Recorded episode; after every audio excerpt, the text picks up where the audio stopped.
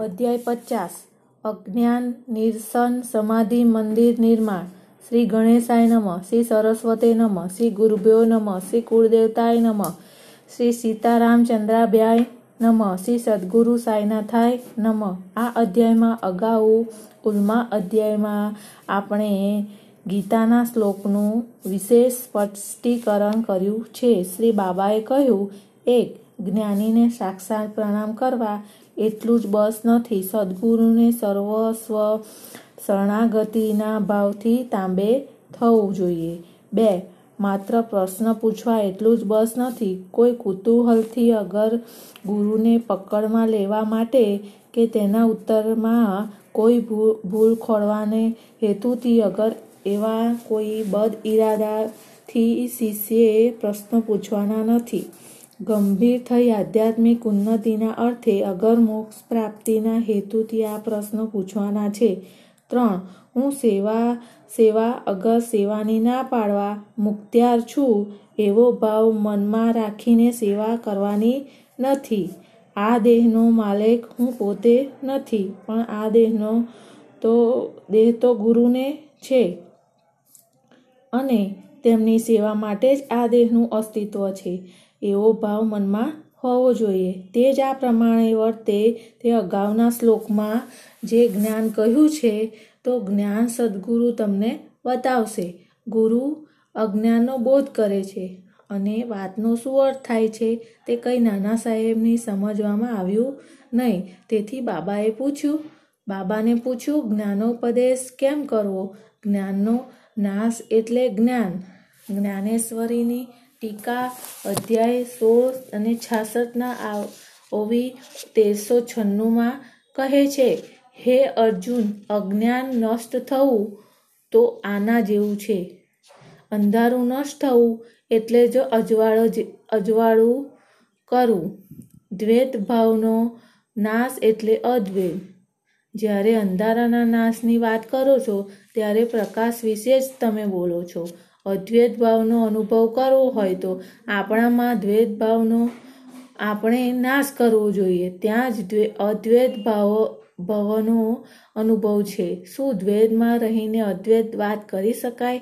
એ સ્થિતિમાં મુકાયા સિવાય જો કોઈ એવી વાત કરે તો તેને અદ્વૈત ભાવને ક્યાંથી જાણ્યો અને તેનો અનુભવ શું કર્યો? વળી સદગુરુની માફક શિષ્ય પણ તત્વજ્ઞાન સ્વરૂપ જ છે. એ બે વચ્ચેનો ભેદ તો ઊંચો અનુભવ. અજેબ તેવી સત્વ. અતુલ શક્તિ તથા ઐશ્વર્ય યોગની તેમની વૃત્તિમાં જ રહેલો છે. સદગુણ નિગુણ સચિદાનંદ છે. જગતને ઊંચે લાવવા માનવ જાતિનો ઉન્નતિ તેમણે અવતાર ધારણ કર્યો છે. પણ એથી તેમનો સત્યની ગુણ સચિદાનંદ છે. જગતને ઉચ્ચે લાવવા માનવ જાતની ઉન્નતિ અર્થે પણ તેમણે અવતાર ધારણ કર્યો. પણ એથી તેમનો સત્ય નિગુણ સ્વભાવ મુદ્દલ નાશ પામતો નથી. સત્વ, દેવી, શક્તિ તથા બુદ્ધિ મુદ્દલ કમી થતી નથી. શિષ્યનું પણ ખરી રીતે એ સ્વરૂપ છે. પણ ઘણા જન્મના સંસ્કારને લીધે તેના પર અજ્ઞાનનું આવરણ આવી ગયું છે. જેથી શુદ્ધ ચૈતન્ય છુપાઈ રહી નજરે પડતું નથી. અજ્ઞાનને, આવૃત જ્ઞાનને મૃહંતીને જનત્વ. તેમાં કહ્યું છે, તે મુજબ એમ જ માને છે કે હું જીવ છું, નમ્ર ગરીબ પ્રાણી છું. અજ્ઞાનના આ ઝાંખરા ગુરુએ નંદી રાખવાના, નાખવાના હોય છે અને તેને તેથી તે ઉપદેશ દે છે, હું નમ્ર ગરીબ પ્રાણી છું. એ ખ્યાલથી અનતમ પેઢીની મૂઢ બનેલા શિષ્યને સેંકડો જન્મ લાગી ગુરુ બોધ આપ્યા કરે છે. તું ઈશ્વર જ છે. તું જ બળવાન તથા પ્રકાશ સ્વરૂપ છે. ત્યારે તેને લગાર અનુભવ છે કે હું ખરેખર જ ઈશ્વર છું, છતાં પોતે દેહ છે, તે પ્રાણી જીવ છે. પરમાત્મા તથા જગત પોતાનાથી જુદા છે, એવા ભાવમાં શિષ્ય રમ્યા કરતો હોય છે. આ સર્વ તો અસંખ્ય ગત જન્મોની વારસાજન્ય ભૂલ છે.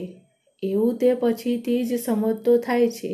એ બ્રહ્મની ભૂમિકા પરથી કરેલા કર્મના પરિણામે તેને હર્ષ, શોક થાય છે. આ મૂળનું અજ્ઞાન આ બ્રહ્મને દૂર કરવા સારું શિષ્ય પ્રશ્ન પૂછવાના છે.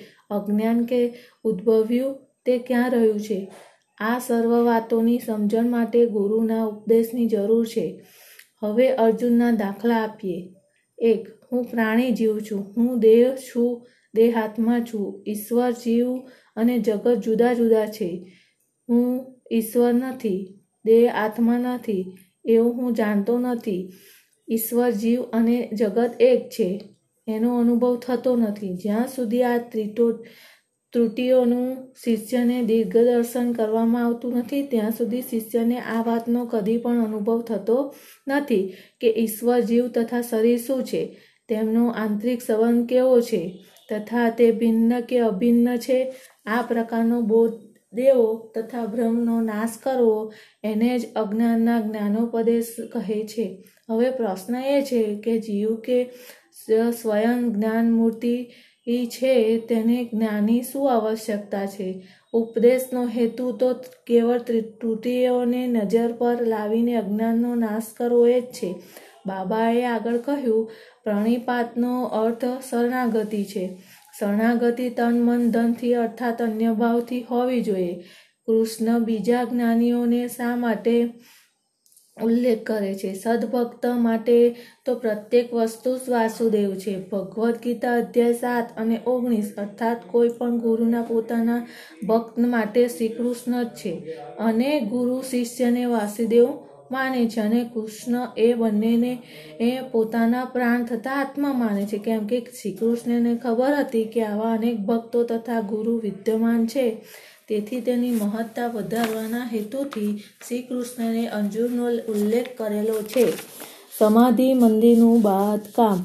શ્રી બાબાએ જે કરવા ધાર્યું હોય તેની પોતે બહુ વાતો કરતા નહીં. અગર તેનું કશું ધાંધર કરતા નહીં. પણ એવી સ્નેહપૂર્વક સ્થિતિ સંજોગો પોતે ગોળાવી દેતા કે તેમનું ધીમું ધીમું ચોક્કસ પરિણામ જોઈ લોકો આશ્ચર્યચકિત બની જતા. સમાધિ મંદિરનું બાંધકામ આ વાતનું દ્રષ્ટાંત છે. નાગપુરના પ્રસિદ્ધ કોટ્યાધીશ શ્રીમાન બાપુ સાહેબ બુટ્ટી સહકુટુંબ શિરડી રહેતા.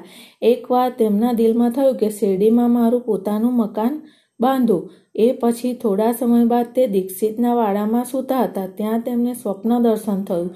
સ્વપ્નમાં બાબા પ્રકટ થયા અને પોતાનો વાડો ઇમારત તથા મંદિર બાંધવાની આજ્ઞા કરી. શ્યામા પણ ત્યાં સૂતા હતા. તેને પણ એવું જ સપનું આવ્યું. બુટ્ટી ઉડ્યા ત્યારે ઉઠ્યા ત્યારે સામાને રડતા જોયા. તેથી તેનું કારણ પૂછ્યું, સામાએ ઉત્તર દીધો, સ્વપ્નમાં બાબા મારી પાસે આવ્યા અને મને સ્પષ્ટ આજ્ઞા કરી કે મંદિર તથા વાળો બાંધ. હું સર્વની કામના પૂરી કરીશ. બાબાના આવા મધુર પ્રેમ પૂર્ણ વચનો સાંભળી હું ગળગળો થઈ ગયો. મારું ગળું રૂંધાઈ ગયું, આવ્યું અને મારી આંખમાંથી અશ્રુ વહેવા લાગ્યા અને રડી પડ્યો. પોતાનું સ્વપ્ન પણ આને બરાબર મળતું હતું. તે જોઈ બાપુ સાહેબ આચંબો પામ્યા. પોતે ધન શક્તિવાળા હોવાથી વાડો બાંધવાનો તરત જ તેમણે નિર્ણય કર્યો અને માધવરાવ શામા જોડે બેસીને નકશો દોર્યો. કાકા સાહેબ દીક્ષિતને પણ તે પસંદ પડ્યો. બાબા પાસે મૂક્યો. ત્યારે તેમણે તે ગમ્યો અને મંજૂર કર્યો. પછી તે બાંધકામ પણ શરૂ થયું અને શામાની દેખરેખ તળે ભોંયતળિયું અને કૂવો તૈયાર થયા. બાબા પણ મસ્જિદમાં લેન્ડી પર જતા આવતા અહીંથી પસાર થતા હતા ને અને કંઈને કંઈ સુધારા સૂચકતા હતા.